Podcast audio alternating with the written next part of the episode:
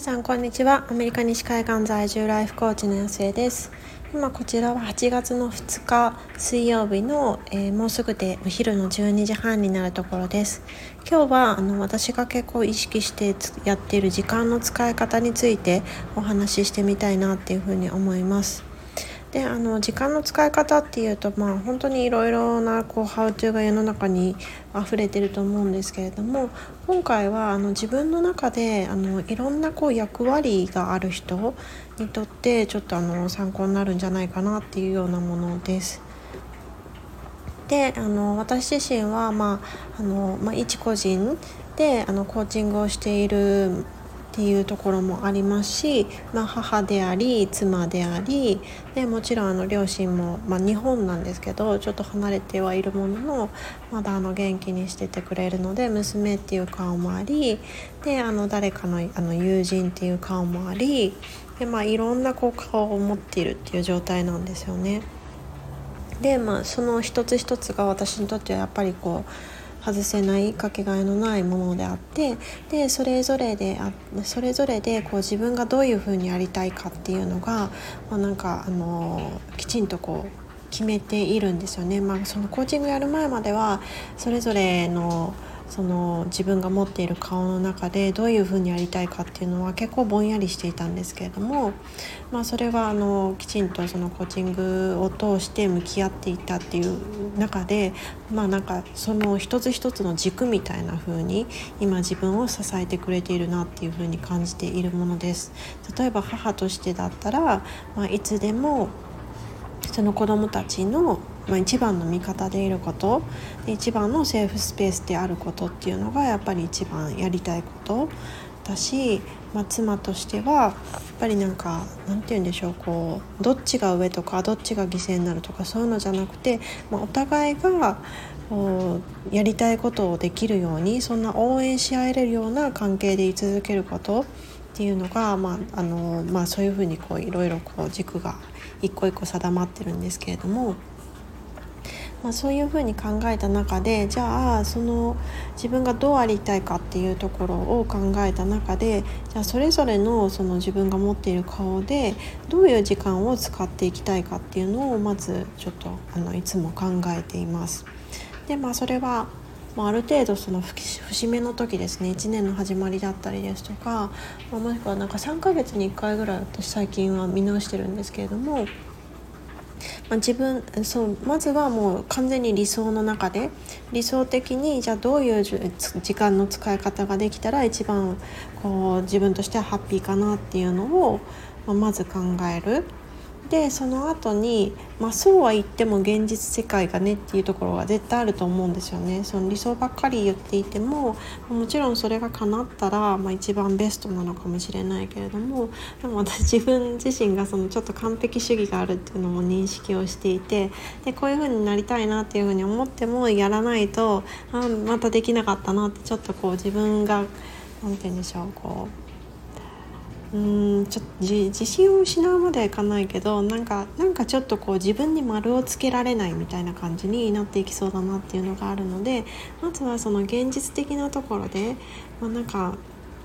ミニマムじゃあどこまでできてたら自分は OK が自分に丸がでつけられるのかな OK が出せるのかなっていうのをまずちょっと考その次に理想を考えた後にそのミニマムラインっていうのをあの必ず出すようにしています。でそうするとまあなんか何て言うんでしょうね、まあ、もちろんそのクリアがしやすくなって自分にちゃんとあの OK 出し続けられるであのそれがやっぱりその心の糧というかになってどんどん前に進めるっていうのもありますけれどももうそれ以上に何だろうミニマムラインを出すってもう最低限もこれだけしか抑えられないとしたらどうしたいのっていう自分が本当に一番なんか大事にしたいその核のところを見つけることができるんですよね。あなんかその部分はあの必ずやるようにしています。なんかこう理想のところだけやるとあなんかすごいこう何て言うんでしょう。やる気に満ちてあ頑張頑張ってやっていこうってその時はもちろん思うんだけどでもやっぱり現実世界の中で現実的にその回せなくなってなんか後から自分にがっかりしちゃうっていう風になるのでそうそれで、えっと、ミニマムラインは設定してるんですけどもその後にじゃあ現実的なラインってどどこなのかなっていうちょっとミニマムをもうちょっと引き上げるみたいなことを最近は意識的にやっています。というかなんかこういうこう考え方でやるとまずその自分の何て言うんでしょうこう可能性をぐわって広げてるわけじゃないですか理想的にここまでやりたいなみたいな。でそこでもう思いっきり目いっぱい広げた後にじゃあミニマムライン何なのっていう風にやって、まあ、ちょうど中間ぐらいというか、まあ、普通にじゃあ現実的に今今できるこうやつって何なんだろうっていう風になるとあんまりそこまでストレッチにならないと思うんですよね。どうしても人間守りに入るというか、まあ、守りに入るタイプの人といや私できるからって言ってめちゃくちゃ責めちゃう人と、まあ、ちょっと二通りいるかもしれないんですけれども私的には多分ちゃんとこう確実にやっていきたいから守りに入っちゃうっていうのもあるんじゃないかなっていうのと、まあ、どうしてもこう人間って何て言うんでしょうこうパッと思いつくことってやっぱり今までの自分の経験の中からしかないからそうすると本当はもっともっと可能性として大きなものを持ってるのにそれに気づかずにその自分の今のちっちゃい箱の中だけであの生活しちゃうっていうところがあるのでまずその箱から飛び出すきっかけという意味でも一旦ストレッチするのっていうのはやっぱりおすすめだなっていうふうに思います。なのでこんな感じで3段階であのまず思いっきりストレッチしてミニマムラインをあの見つけて自分の本当に核のところと自分に OK を出し続けられる自分に丸をつけ続けられるラインを見つけていってで現実的なところ。で現実的だけどちょっとストレッチがかかってるみたいな。まあちょっと何て言うんでしょう。普通にこううんちょっと背伸びして届くかなみたいな感じのラインを見つけていくっていうことをしています。でそうするとやっぱり何て言うんですかねまあなんか結構ね パンパンに詰め込んでしまってると思うんですけれどもでもなんかそうそのねなんか顔いろんな顔がある中でそのバランスを取るっていうのがものすごく、まあ、難しいしある意味なんだろうこうその時の自分の腕の見せ所じゃないけどなんかそれ次第じゃないですか。うん、でなんかちょっとまあなんなんて言うんでしょうねこれも実験ですよねなんかこう別に一回それで試してみてダメだったら別に人生終わるわけじゃないから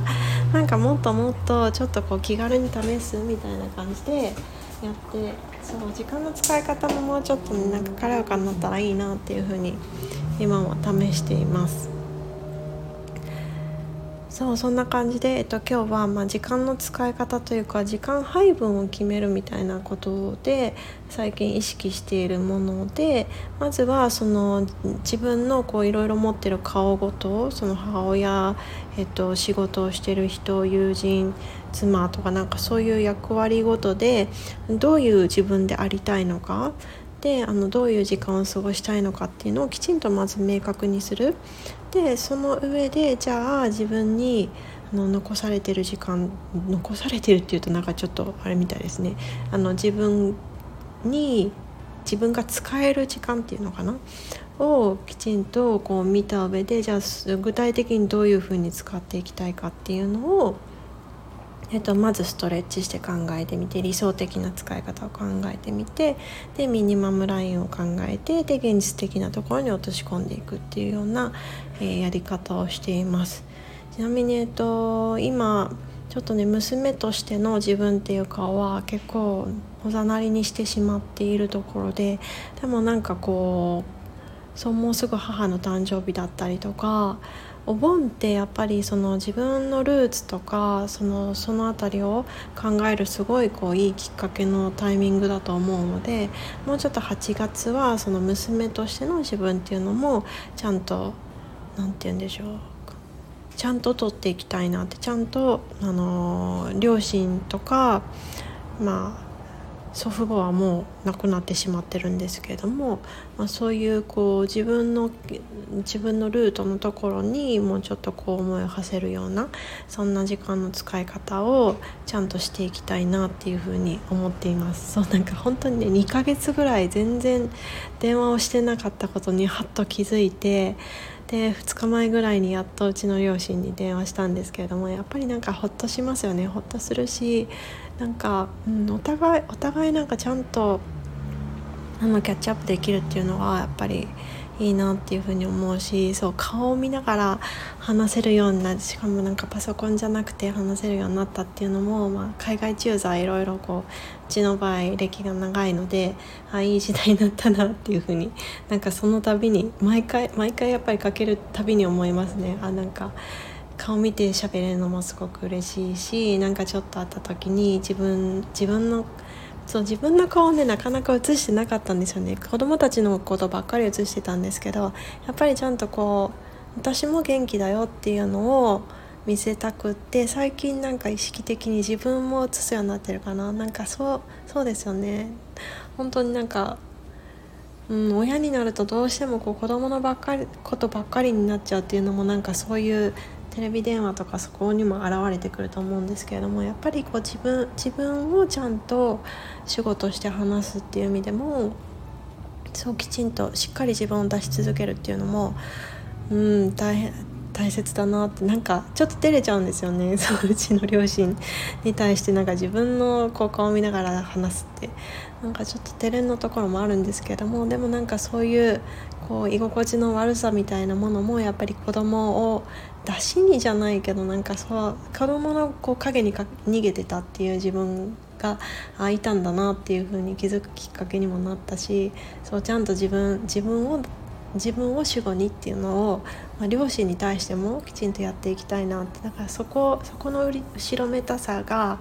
なくなることがやっぱりなくなるにはやっぱりこう日々の生活の中でちゃんとこう子供じゃなくて自分を主語にしてるかどうかっていう、ね、全体に現れてくるはずなのでその辺りはちゃんと8月もっともっと意識してやっていきたいなっていうふうに思っています。ということで今日は、え私が最近意識している時間の使い方、まあ、あのどういう時間をえー、過ごしたいかっていうふうに考えるきっかけみたいな形のことをご紹介してみました。どなかったかのを考えるきっかけになっていたら嬉しいなっていうふうに思います。ということで、えー、暑い日が続いていますけれども皆さん体に気をつけられて、えー、また素晴らしい一日にしていきましょう。